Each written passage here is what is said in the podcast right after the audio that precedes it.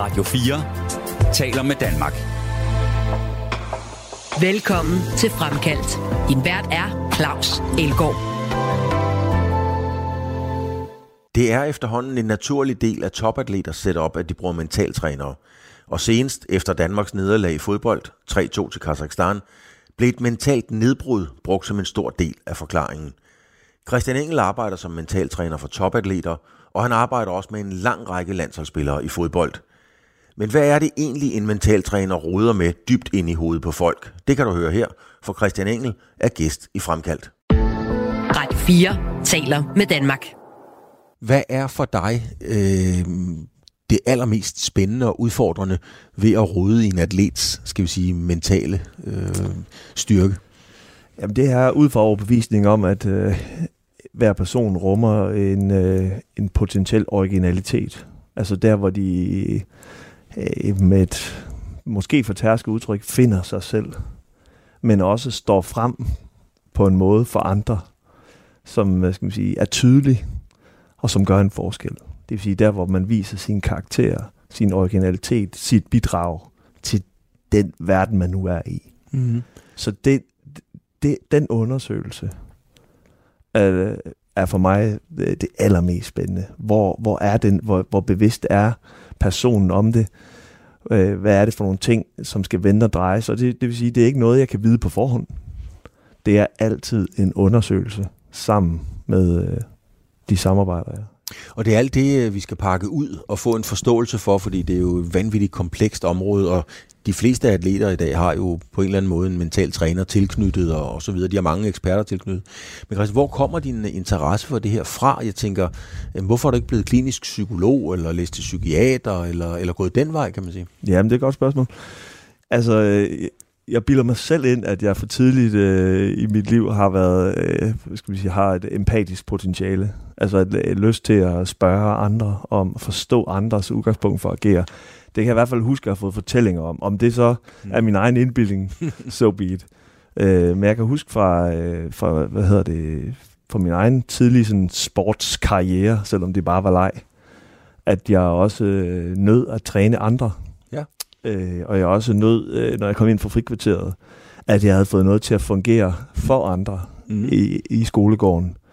Øhm, og så øh, i min egen, da jeg valgte sportsgren til, øh, det var svært. Øh, øh, på det tidspunkt, der var både basket, fodbold og, og, og bordtennis, der gik godt. Øh, men et par blå negle til en, øh, til en vintertræning gjorde det ved bordtennis, fordi jeg lige havde vundet øh, et, et eller andet øh, jysk mesterskab eller noget. Øh, så blev det bordtennis, jeg forfulgte. Øh, og der, kan jeg, der er der nogle historier, der, der, der, der har bidt sig fast i mig. Øh, det her med, når man er øh, omkring landsholdet, på ungdomslandsholdet, at man kun er fire steder. Øh, og der har jeg sådan nogle oplevelser, øh, dels fra min egen oplevelse med nogle gange at lykkes, og, og nogle gange ikke at lykkes, og kunne mærke, at grænsen lå ikke i min teknik eller min fysik, men den lå i, at jeg ikke udfoldede mig. Det vil sige, at jeg turer ikke. Altså, du, du, du havde jeg, mere jeg, i dig, end du fik? Ja, jeg turer ikke spille mit spil fra første sæt af. Okay. Eller, eller så fremdeles. Ja. Og jeg, men jeg kan også huske, at der var nogle dynamikker, sådan holddynamikker, som optog mig. Mm-hmm. Hvorfor er det, at min, min holdkammerat på landsholdet, hvorfor er det, jeg kan fornemme, at han egentlig håber, at det ikke skal gå godt, mig godt i ja. første runde, eller anden runde, eller... Ja. Hvorfor, hvorfor var han ikke glad, når vi vandt over det topseedede par i dobbelt? Mm. Vi er jo på landshold sammen. Altså, ja. og, og der kan jeg huske, at det var sådan nogle stærke indtryk, der satte, satte sig fast i mig. Hvad er det her for noget? Det må kunne være anderledes. Jamen lad os prøve at tage et, et, et konkret eksempel. Jeg, jeg ved godt, at det, der er noget, du ikke kan sige, fordi der er nogle af dem, du måske arbejder med og så videre. Øh, du har ikke fortalt mig, hvad for nogle atleter du arbejder med, men der kan være nogle af dem, jeg nævner, ja. du kan. Lad os tage landsholdet for eksempel. Yes. Og det har jo været meldt ud, at der var et uh, mentalt uh, breakdown i, ja. uh, i anden halvleg. Ja når man ser en fodboldkamp, og jeg sidder og ser den, så er det jo svært at forstå, hvordan kan Danmark blive så meget dårligere? De er jo ikke blevet dårligere fodboldspillere på 45 minutter. Ja. Hvordan, hvordan kan Kazakhstan lige pludselig blomstre sådan op? Fordi de er jo modsat heller ikke blevet så meget bedre fodboldspillere. Mm. Så det må jo være mentalt. Hvad er det, der gør, at der kan komme sådan et kollektivt kollaps? Jamen altså, først og fremmest, så, så et sted, jeg altid kigger hen, det er det, det, det, er det man vil kalde pres. Mm-hmm. Øh, og så siger folk, ja, men det, det skal de da kunne håndtere.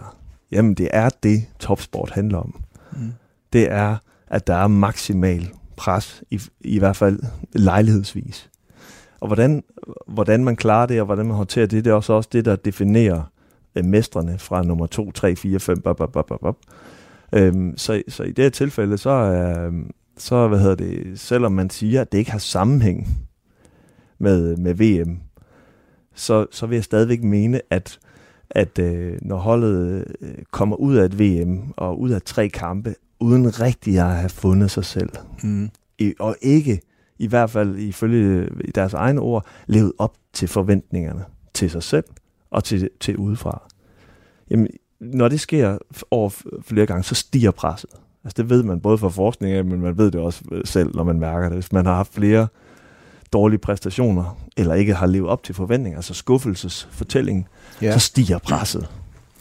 Og, øh, og øh, det er jo ikke visket ud fra VM til, øh, hvad hedder det, til næste landsholdssamling. Men, men man kan sige på, det. på landsholdsvejene. Det er det de enkelte spillere.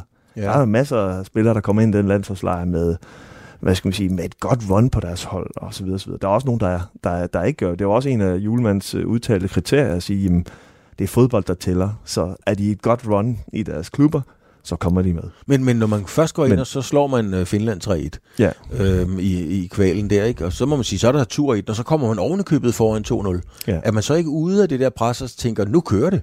Jo, det, det, det, det, kan man godt, øh, det kan man godt tænke, og, og det er måske også marginaler igen, sport er marginaler, topsport er endnu mindre marginal. Det er måske også marginaler, der gør, at vi sidder og har den her samtale om det, mm-hmm. øh, frem for at øh, Danmark er bare videre. Ja. Men nu er det det, der skete, så ja. nu er det det, vi forholder os til. Ja. Og, øh, og det er jo sådan et, øh, hvad skal man sige, mentalitet, det smitter øh, rigtig meget. Så det er de her små mekanismer, måden de taler om det i, øh, i pausen på. Øh, hvor, hvor det, de udtaler, i hvert fald i, i medierne, er, at de faktisk taler om, nu skal vi, og så videre, og så videre. Ikke? Men når de første aktioner så viser sig, hvis holdet ikke har, har vist det, jeg kalder selvtidshandlinger, altså selvom vi begynder at være presset, så viser vi stadigvæk øh, selvtillid i måden, vi, vi går til situationer på. Hvad, hvad kunne det være, sådan et eksempel i en fodboldkamp? Altså, hvad er en selvtillidshandling? Jamen, det er, at, hvad skal man sige, at, at holdet har måske mistet lidt greb om kampen. Ja. Og, øh, og nu bliver det nu bliver bolden lidt en øh, med mangel på andre ord øh, en varm kartoffel. Altså der er ikke nogen rigtig der har lyst til at, at, at, at have den eller to.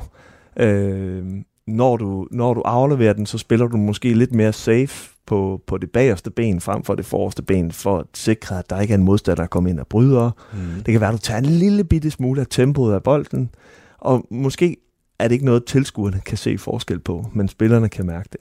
Ja, også modstanderne. Også modstanderne. Ja. Altså det vil sige, det er, det er, det, det er små ting, som man, man trækker ud, altså lidt eller min egen oplevelse med mig selv. Man, sp, man spiller ikke sit fulde repertoire ud. Man vil hellere være sikker, mm. end at... Øh, og, og lige så snart man ryger over i det momentum, så smitter det potentielt på hinanden, hvis ikke der er nogen, der stopper den kædereaktion. Men, men er, det, er, det, er det et udtryk for manglende selvtillid, eller er det fordi, man tænker, at den er hjemme? Den, og så gider man måske heller ikke brokse til dommeren over øh, indkaster fløjtet den forkerte vej, det havde man gjort i første halvleg, eller, eller hvad? Jamen det, nu, har jeg, nu har jeg ikke været inde i hovederne på, på nogle af spillerne, så jeg kan ikke vide præcis, men, men, øh, men øh, det, der måske mere kan, kan ske, det er, at de, de, de måske tænker, at nu, nu håber jeg, at den er hjemme. Lad os se, om den ikke er hjemme. Altså, nu håber jeg. Øh, det, det kan være nogle af, af de ting, der, der spiller ind, at man, man, øh, man lige trækker lidt ud. Man begynder måske at agere en lille smule anderledes. Det kan også være, at øh, nogle gange ser man, at de offensive spillere begynder at spille lidt mere deres eget game. Mm. Fordi nu, er, nu har vi vundet, nu kan jeg godt vise mig selv lidt mere frem. Det vil sige, at man, lige, man skubber lige lidt til gameplanen eller hvad det nu kan være. Altså, det kan være mange forskellige ting, øh, som, og, øh, og det er ikke nødvendigvis sagt imellem spillerne, men de registrerer det, fordi de er top-tunet ind på de her små signaler, man sender til hinanden. Mm. Altså, men det er jo tydeligt at se i kampen så, i hvert fald. At, så, så, og, så, og så hvis det er, at der kommer nogle fejl og nogle mangler, og så og så man også begynder at vise det med reaktioner, slå ud med armen osv. Altså det er noget af det, der, der gør rigtig ondt på et hold. Fordi så, så er man i det, jeg kalder chimp mode. Det vil sige, så er man i selvbeskyttelsesmode. Så er man i gang med at sørge for, at det ikke er en selv, det går ud over. Øh, og så bliver man sin egen værste fjende mm. inden for holdet. frem for at spille mod en modstander. Det vil sige, så har modstanderen lykkes med at komme ind i hovedet på os, Danmark i det her tilfælde, mm-hmm. og så begynder de at tage procenter ud af os, samtidig med at de selv vinder procenter i deres eget game. Og så lige pludselig så er den der procentforskel, der er i, i niveau, den er, den er udlignet. At de så også scorer nogle fantastiske mål og alle, alle de her ting, øh, øh, det er så med til, at historien er, som den er. Ja, fordi det er jo en faktuel kendskærning, at, at vi fører 2-0, tager 3-2, og, ja. og vi er stadigvæk et bedre landshold mand for mand, så der sker jo noget mentalt. Men lad os ja. prøve at, at, at, at komme ind i, i hovedet på en atlet, hvor man skal forebygge, at det her til mm. sker. Vi kan tage en... Øh, altså, er, det, er det lige meget, om man tager en svømmer, eller en fægter, eller en badmintonspiller? Er det de samme mekanismer, man arbejder med, når man skal mm. bygge nogen op? Altså, det, det betyder noget, at der er, om der er et modstanderforhold. Mm-hmm. Altså, når, når jeg arbejdede med... Det kunne være langrand. Øh, en, der, der kæmpede for at komme til OL, eller et eller andet. Altså, hvor du er meget med dig selv ude på løjpen. At du ikke nødvendigvis du ved, øh, at dine modstandere ikke er til skue for dig undervejs. Det påvirker lidt, hvad det er, hvad skal man sige, hvad det er, du kan arbejde med.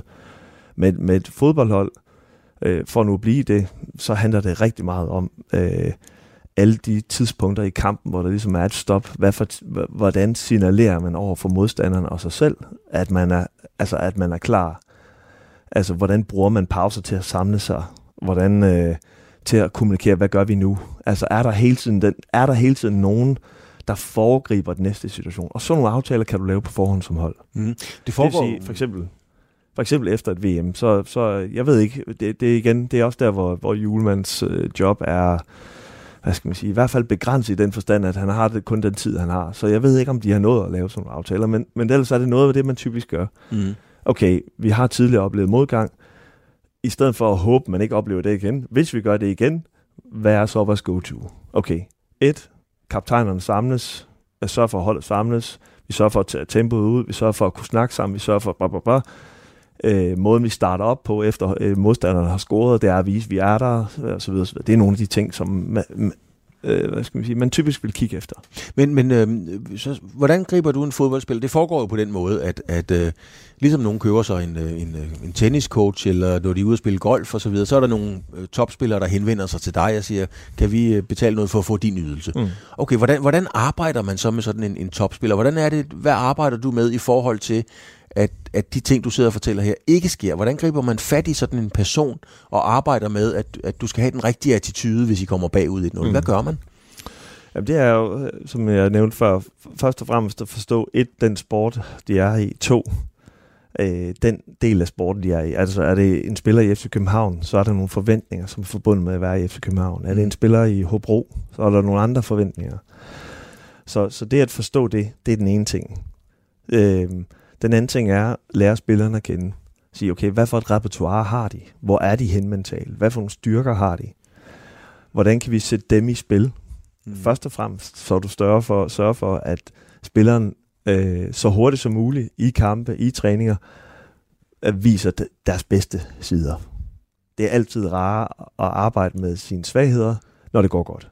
Men, men er det men, sådan helt konkret, Christian, går man ind og siger, prøv at høre, hvis I kommer bagud 2-0, så er det meget vigtigt, at du skyder brystkassen frem, skuldrene ud, så du ser stor ud, eller går man helt sådan ind og gør, og gør sådan? Eller? Ja, det kan du godt være, men igen, den, den konkrete handling handler meget om det, jeg sagde før med, at øh, øh sådan mit ordsprog er, at selvtidshandlinger kommer før selvtidsfølelsen. Typisk så er der tabt følelsen.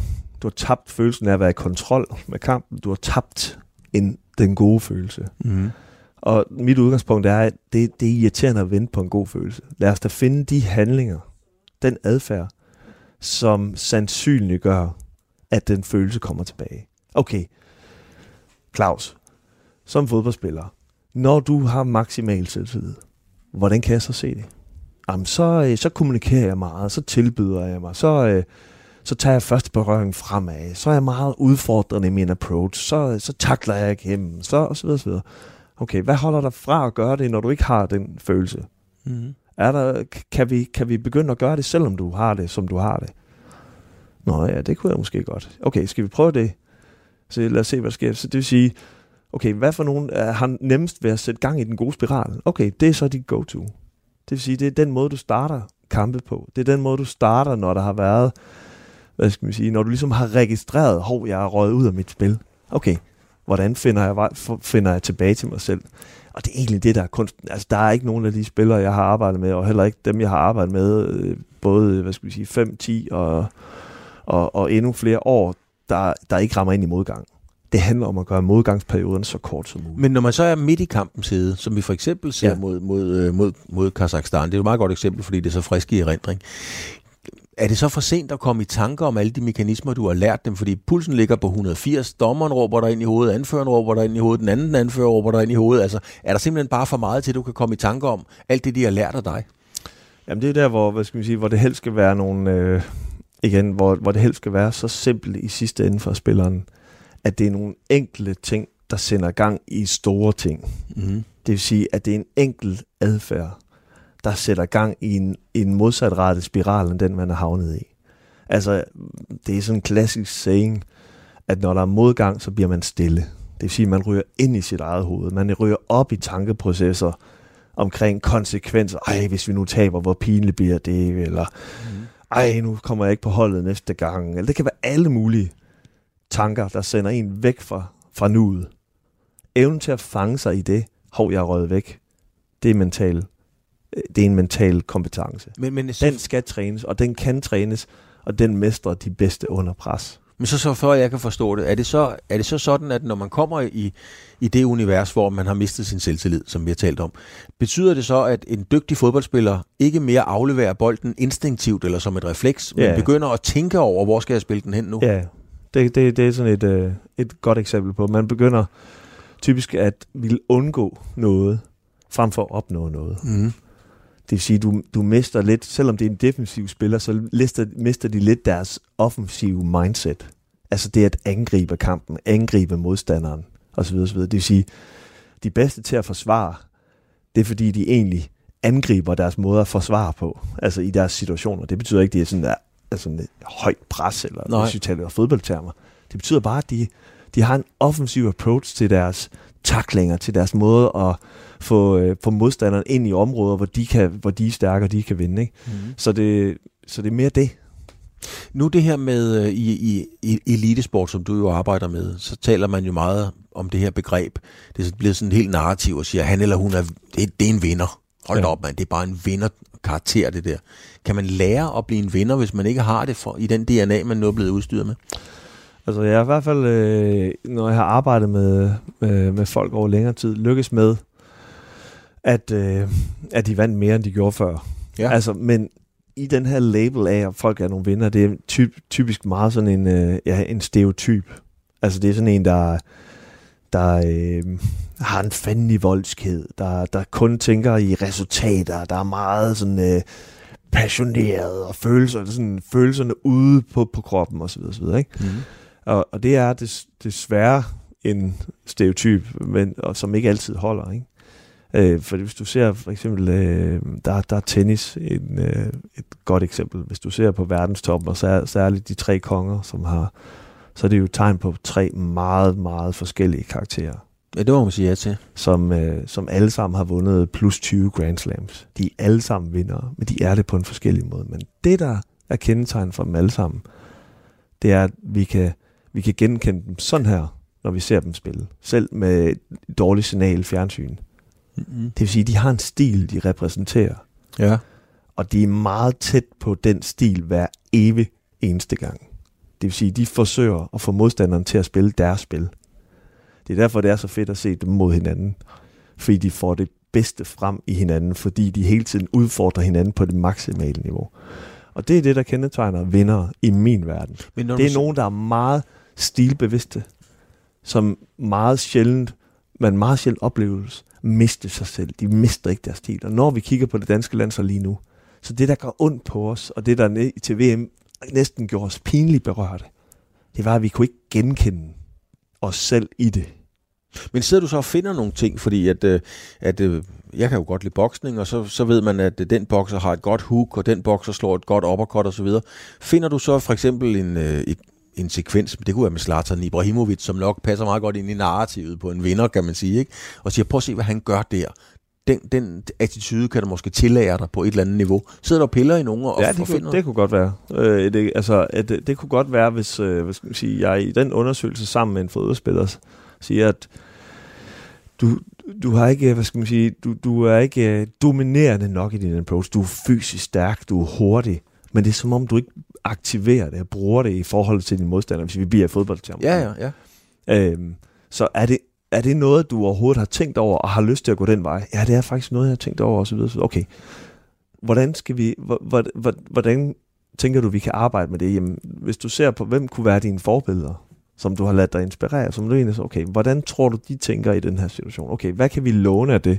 Hmm. Så det ikke er, at du kopierer dem, men du sætter det ind i din måde at spille på.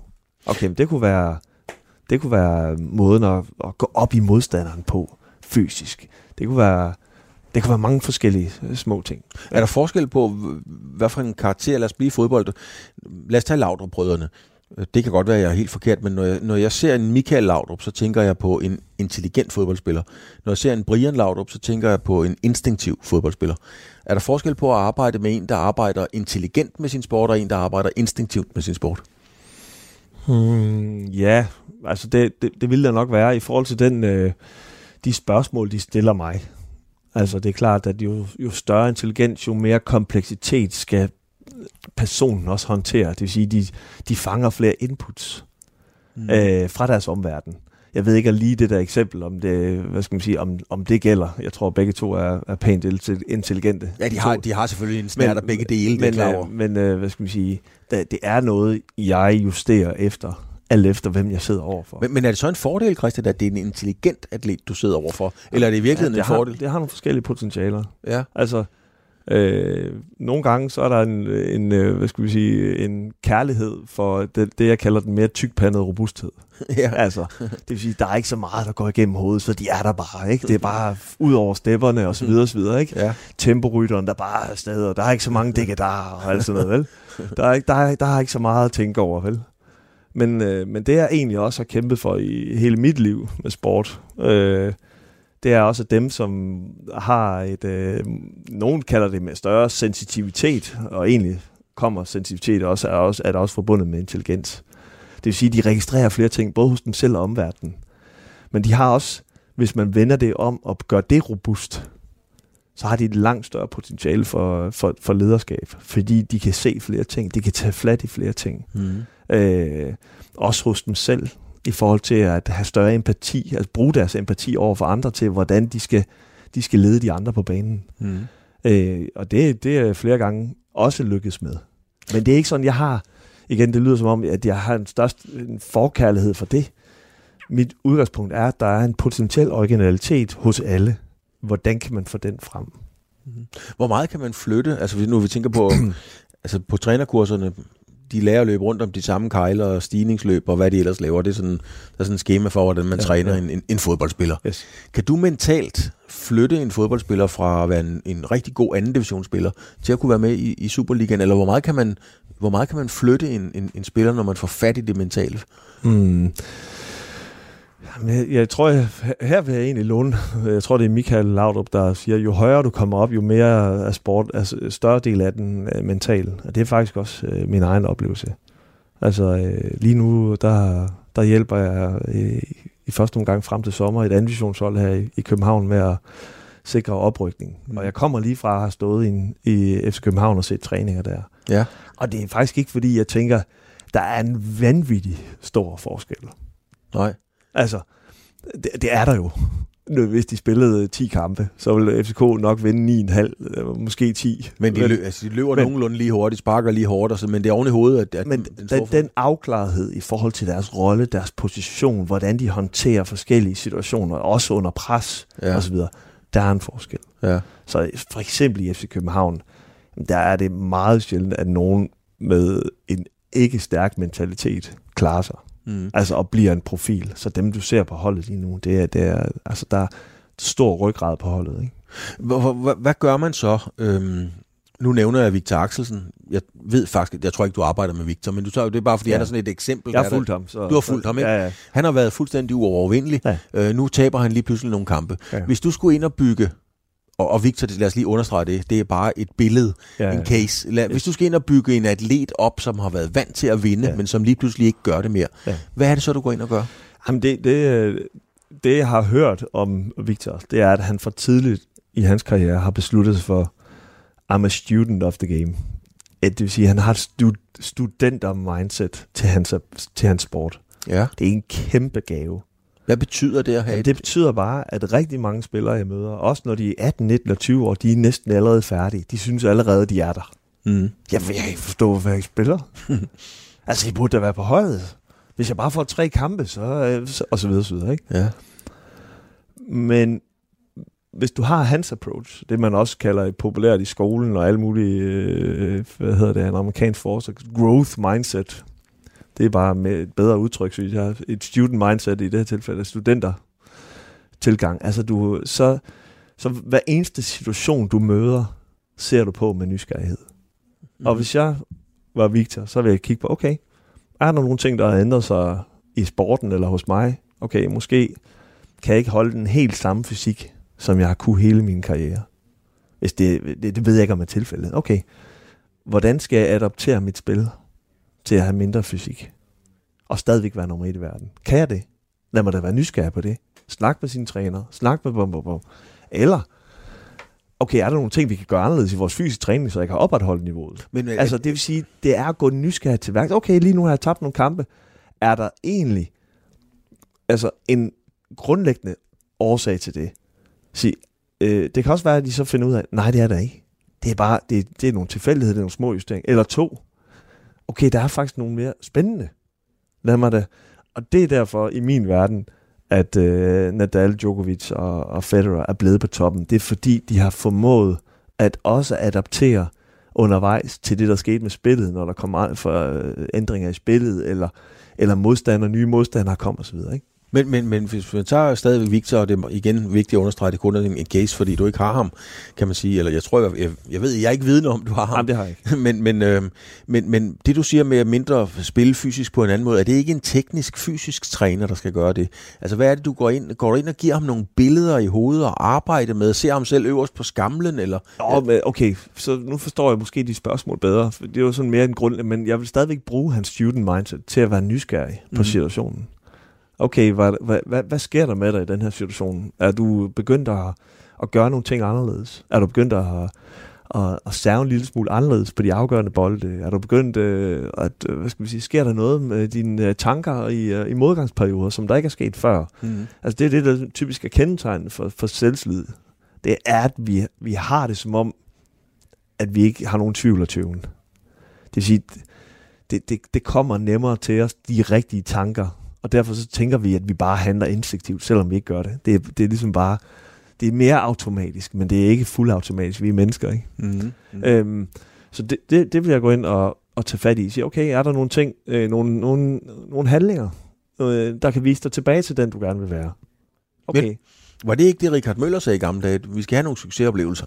Det er det, vi kan bruge til at komme videre i tilværelsen på. Jo, øh, det kan man godt sige. Det, det er meget, meget simpelt.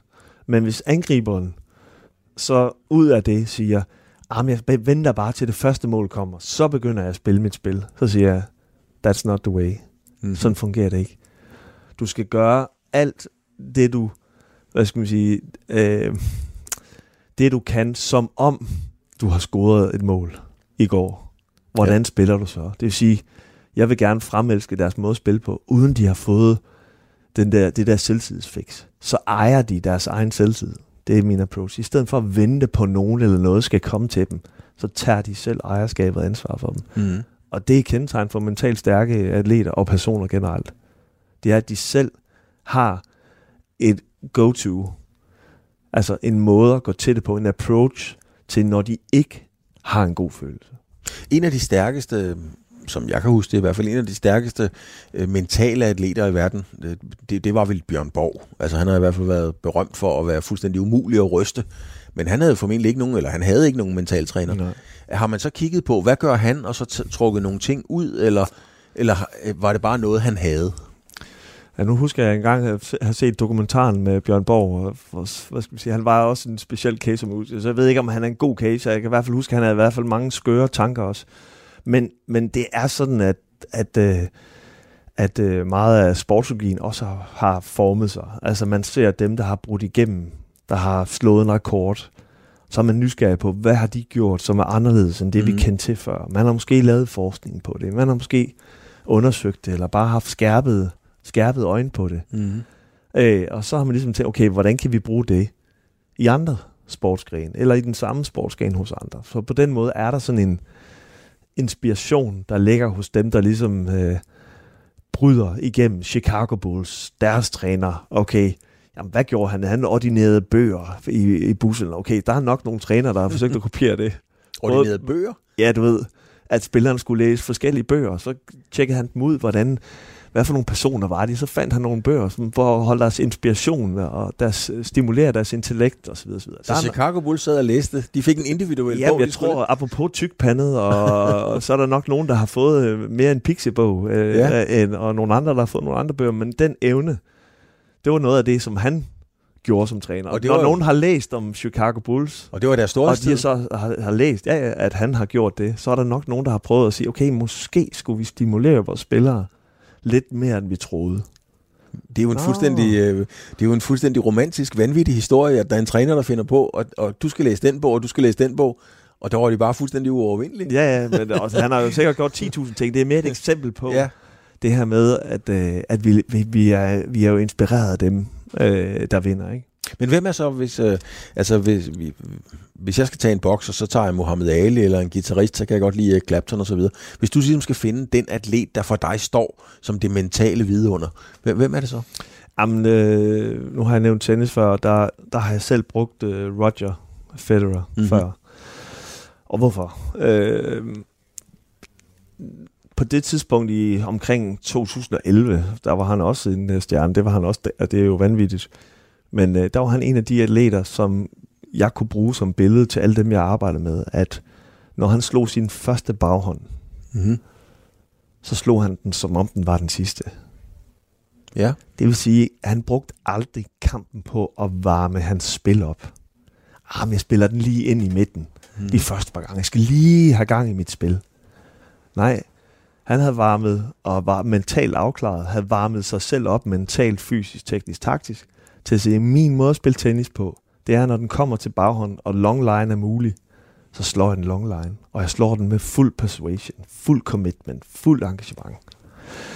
Og, øhm, og det at kunne, hvad skal man sige, og det gør også, at det ikke bliver noget problem for ham at slå den i den afgørende tiebreak, for han har gjort det hele kampen. Hvordan kan du bruge den øh, Det bruger jeg til det, jeg sagde før, til at sige, at jeg har oplevet utallige spillere i håndbold, fodbold, basket, alle mulige sportsgrene, hvor de ligesom siger, okay, jeg skal lige i gang. Jeg siger, hvis du lige skal i gang først, mm. og det betyder, at du ikke gør det, du vil, normalt vil gøre i en kamp, så er du grøn med at bruge noget af kampen på at varme op. Ja, det kan jeg godt se. Og øh, det er uholdbart. Så øh, når Mike Tyson vandt i første runde, ikke fordi han er overhovedet ikke et forbillede ellers, Nej. Øh, men når han var klar til første runde at sige, okay, så var han, så var han jo klar på hans approach allerede fra første runde. Mm. Så hvis, hvis muligheden er der for uppercuttet, eller hvis muligheden er der, så gør jeg det. Altså, og, og den inspiration er et eksempel på Roger Federer, fordi han er samtidig en spiller, som øh, det, der kommer ud af, når du gør det, det er, at du, du spiller det spil, du har i dig. Og det giver en grundlæggende glæde tilfredsstillelse, også når du taber. Altså det vil sige, du, du, du taber mindre, når du taber. Du, tager, du tabte ikke dig selv. Du tabte ikke dit eget game. Og det gør det også nemmere at komme ovenpå igen. Jeg og, det er noget, og det er noget af det, jeg meget kigger efter. Det er at sige, at alle spillere har medgang og modgang. Jeg vil gerne gøre modgangene så korte, de kommer, så kort som muligt, og medgangen så lange. Mm. Hvad er det for nogle forudsætninger? Der må jeg bare kigge på sådan en som, som Federer, men også Nadal, som har en anden karakter, en udholdenhedskarakter, hvor, hvor Federer er meget mere elegant og også legefuld osv. osv. Det har han bygget et game op omkring. Nadal er mest mere, altså skal man sige, øh, udholdende i alt, hvad han gør. Det betyder også, at han har haft en ekstrem selvdisciplinering i alle mulige regimer, før, under, efter kampe osv. osv. Så nogle gange har måske haft tendenser til, til noget altså sygeligt, eller noget, der var knap så godt for ham. Ikke? Mm. Men, men grundlæggende så har han en inspiration i forhold til at uh, sige nej til dronningen dagen før en audiens med hende, fordi der har han hans uh, pregame rutiner. Så selvfølgelig siger jeg nej til dronningen, der er noget, der er vigtigere. Mm. Den evne til at forfølge, altså være udholdende, være tro mod dig selv, Også når det går ondt. Også når det er svært at sige nej. Det er han et forbillede for. Og sådan er der hos alle dem, jeg er inspireret af. En af klassikerne, Christian, i, i, i mental... Zlatan er også forbillede. Selvom, Sla- Zlatan selvfølgelig også, Ja. ja. ikke? Men en af klassikerne i sport, det er jo selvfølgelig, når man ser de her indvejninger til boksning, og lige før, de, lige før gongongen lyder, så står de og kigger på hinanden, sådan en stare down. Det er sådan helt westernagtigt på et eller andet niveau, ikke? Og, øh, og så er det noget med, at man ikke, den der blinker først, øh, mm. så, så siger den anden, den har jeg vundet, den her, og så videre. Mm. Er der noget der, man kan bruge når man står på linjen i et hækkeløb, eller, eller skal spille en håndboldkamp, og man står over for, for Kasper Witt, og skal kaste i mål, eller mm. hvem der nu står for. Mm. Er der noget der, man kan adoptere og bruge? Mm. Helt sikkert. Altså, i alle sportsgrene er der det, jeg kalder et øh, psykisk spil. Ja.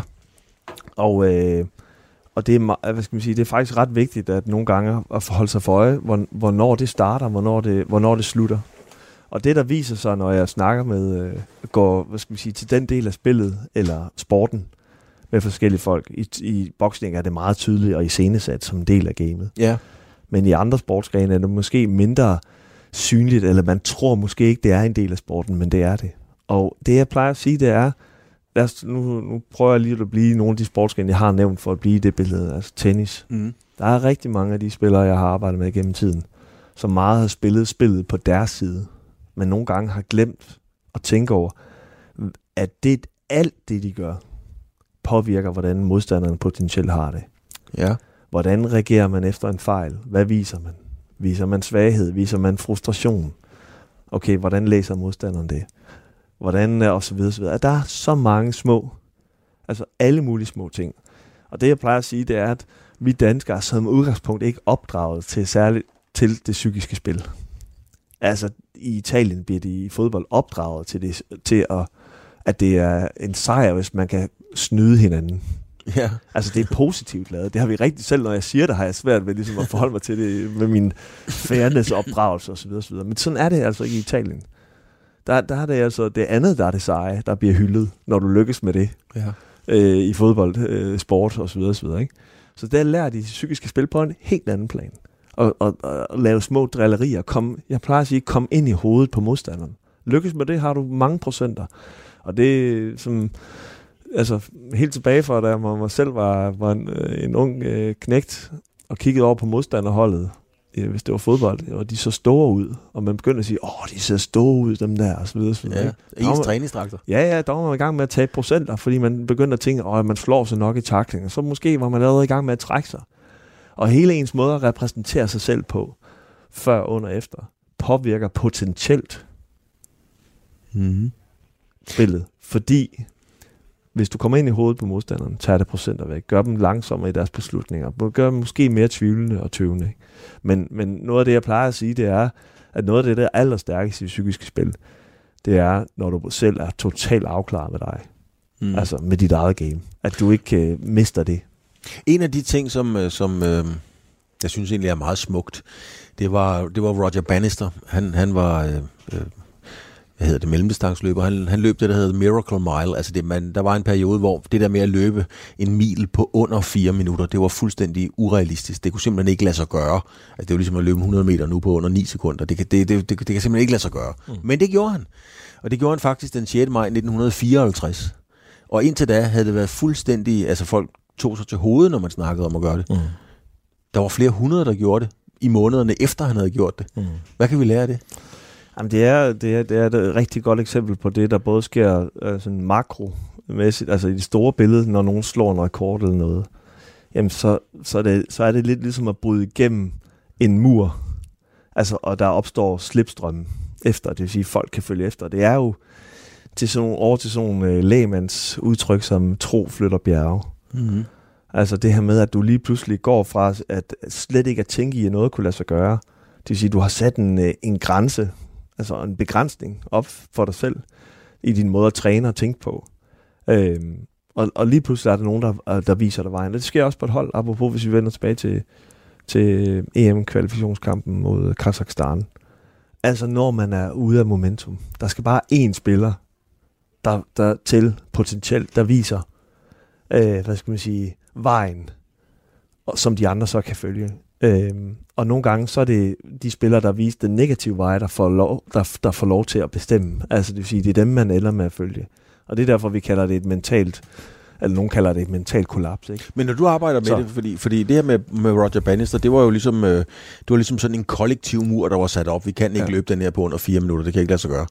Øhm, har, har den enkelte spiller, hvad enten det er i første division eller på landsholdet i fodbold, har han sin egen, eller hun sin egen mur, som hvis man kan bryde ja, den? Ja, men jeg, ja, men jeg kan give et godt eksempel. Øh, jeg arbejdede i næsten syv år i Brøndby. En stor fornøjelse. Øhm, og øh, en god periode under en tysk træner, Alexander Sorninger, der spiller vi semifinale i, i Herning mod Midtjylland. Og øh, den, den kom ud i forlænget spilletid, og på det tidspunkt har jeg arbejdet med en af spillerne i forhold til, at han er, har en tendens til at få kramper. Mm-hmm. Og typisk efter 70 minutter, men det er altid kun kampe, der betyder noget. så, øh, så han kunne godt spille øh, tre træningskampe på en uge, 90 minutter. Ja. Og lige snart der kommer pres på, så, så, så kom kramperne. Og det, han havde prøvet med alle mulige forskellige ting. Squeeze, juices og alt muligt. ting. det var, men det er så ligesom uh, arbejdet med ham, det var højst sandsynligt har det noget at gøre hvad skal man sige, med, med det mentale, med din opladning, med din, at det er mere stresshormoner, mm. ja, der, der, der, hvad skal man sige, der er i din krop osv. osv. Men i det tilfælde var der også en tysker, som var, var god til at, at flytte bjerge, hvad jeg vil sige, og få spillere til at tro på, at de kunne mere, end de kunne. Mm. Øhm, så da den her spiller øh, efter ja, hvad skal vi sige, kommer ud øh, til forlænget øh, spilletid, altså, altså efter de der 92 minutter, og siger til træneren, træner, jeg, jeg, det kan ikke mere, jeg har kramper. så laver han sådan et, et, et meget, meget fint slag sådan i, i panden med sådan en flad hånd. Sådan, det, det lyder voldeligt, det var det overhovedet ikke. Og så siger han til hende, it's only in your head. Ikke? Og den her spiller, han, øh, du ved, han vælger så igen at tro på træneren, som i det her tilfælde var ham, der brød muren. Mm. Fordi han ligesom sagde, jeg tror på, at du har mere i dig. Ja. Lad os se. Og gik så ind og spillede? Så gik han ind og spillede og scorede så i det 117. 19. 18. minut øh, afgør kampen, som ender med en øh, fantastisk pokalfinale øh, i parken. Så, så du, det, det er jo sådan... Så, så det er et eksempel, og, det, og den oplevelse for den spiller, ja gjorde, at, at han øh, hvad skal vi sige, meget få gange siden da har oplevet det. Og, og fordi han ligesom har set, at han, du ved, at han kan, hans krop har lært, hans hoved har lært, at han godt kan stå distancen ja. under. Så, så de her kramper, som man typisk tænker, de er fysiologiske, de er i, i flere tilfælde også øh, mentalt initieret. En del af programmet, Christian, det, det er jo at tage et billede af min gæst, øhm, og det kommer ikke ud nogen steder på nogle sociale medier. Øhm, og det er sådan, øh, og det gør jeg lige nu. Øhm, og det er som ikke så meget for at sige, hvordan du, øh, hvordan du ser ud, fordi nu finder jeg lige billedet frem på telefonen. Ja, det kan jeg fortælle. Du sidder i et, øh, i et par jeans, så du har en øh, trøje på, en, hvad hedder sådan noget, en cardigan, tror jeg det hedder. Ærmerne smøget op, du har dit ur på, din, øh, dit skæg og så videre, og ligner dig selv. Og du ser jo, øh, som du sidder her, så ser du sgu meget afbalanceret ud. er det, øh, du arbejder med at få folk... Jeg ser meget afslappet ud, vil jeg sige. Ja, det gør du i den grad. Og det virker du også til. Du arbejder jo med at, at, at, at få atleter til at slappe af og være sig selv og kunne hvile i sig selv og alle de her ting, som, ja. som, som skaber et, et toppræstation. Gør du selv det? Øh, det, det, hvad skal man sige, det har jeg også skulle øve mig på. Mm-hmm. Altså, det vil sige, at... Øh, at øh, jeg har også i takt med at have arbejdet med store egoer og høj performance, oplevet pres og tryk, og også det her med, hvornår mister jeg mig selv, hvornår tør jeg ikke at sige det, der skal siges i situationen. Så hvad skal man sige, så det har jeg også, det har jeg også oplevet, og også måtte arbejde med, og derfor er vi et uh, godt fællesskab, hvor vi også sparer om, fordi når vi først er inden for i klubber eller arbejder med atleter, så er det aldrig os, der spørger dem om hjælp til os så vil altid os i vores rolle, der skal hjælpe andre.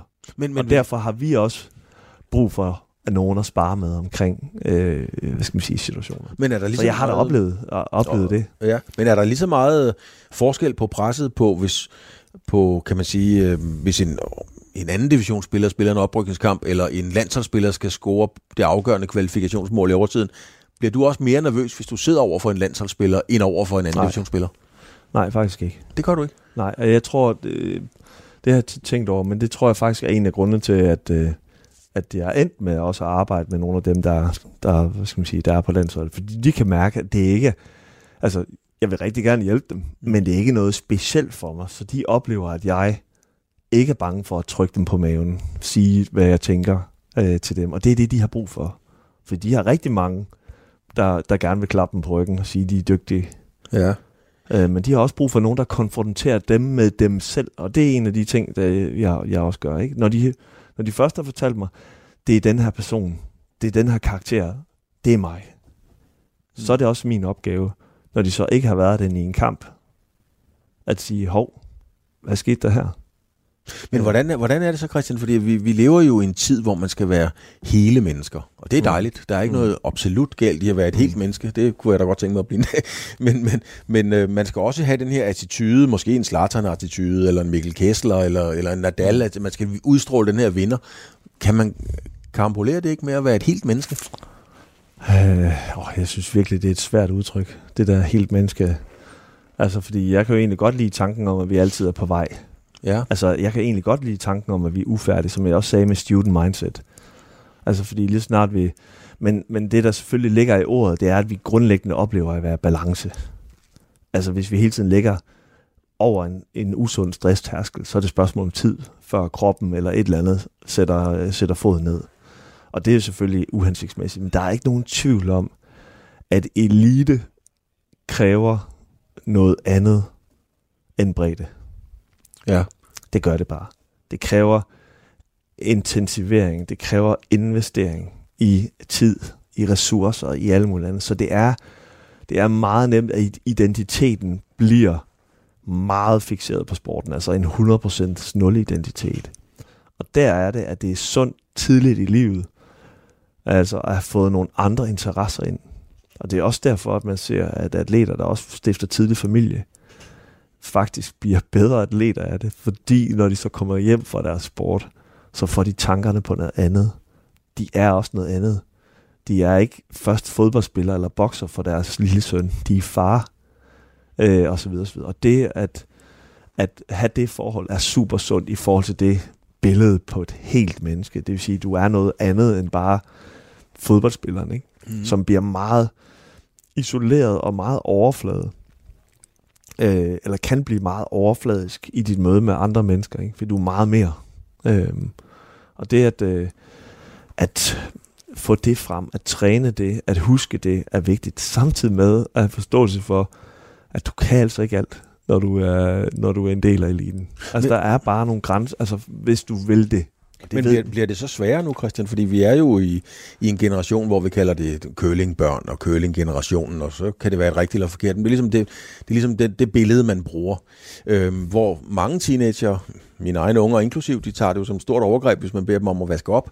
Mm. Altså, øhm, at de, bliver de nemmere eller sværere at arbejde med i, for, i forhold til, at du lige pludselig en dag skal sidde og fortælle dem nogle ting, de skal gøre? Øhm, bliver det nemmere eller sværere med, med den generation af unge atleter, der kommer nu? Ja, det bliver i hvert fald noget andet. Altså, mine børn er nået 13 af den ældste nu, ikke? Øh, og jeg kan godt genkende noget af det, du siger. med, øh, hvad hedder det? Og selvom jeg har forsøgt at træne dem, selvom det altid er farligt som far, og så videre, så, videre, Ja. så, så oplever jeg nogle af de samme ting. Ej, jeg tror, der, er- der, er, hvad skal vi sige, at øh, der selvfølgelig også er en omstilling øh, der, også for dem, der arbejder i mit felt, mm. i forhold til, at øh, der er helt sikkert også kommet nogle potentialer ud af, ud af det. De er mere frihedssøgende, mere meningssøgende. Det skal give mening, og Mm. der skal være et formål osv. osv. Og den søgning efter det er, er også et udtryk for ejerskab. Det vil sige, vi, der er også nogle potentialer, der ligger i at få folk til at, øh, at øh, hvad skal man sige, tage endnu større ejerskab for ting. Mm. Øh, og det, det er med, og det, det kan jeg ikke engang give dig svaret på nu, fordi den brydningstid har måske ikke været der fuldt endnu, i forhold til, men, men jeg oplever selv, at, øh, at øh, det bliver sværere at konfrontere. Øh, altså det, der, skal, der skal meget lidt til, for at nogen kalder noget en krænkelse. Og, og det er jeg faktisk ked af. I, og det er svært at sige i disse tider. Mm. Men, men det er, det, er øh, det at mærke ubehag er lige pludselig en krænkelse, og det er altså at tage noget, der er fuldstændig menneskeligt givet, at alt ikke er rart, til indtægt for noget, der er en krænkelse, og det er så forkert, som noget kan være. Velvidende, at vi netop skal lære, hvad gør man, når man møder det ubehag som ung menneske i en svær verden med digital og så videre. Hvad er det, der skal til for at trives? Jamen, det er at, også at lære sig selv at kende, øh, men også at træde frem og træde karakter og afprøve øh, øh, ting som, som del af det. Radio 4 taler med Danmark.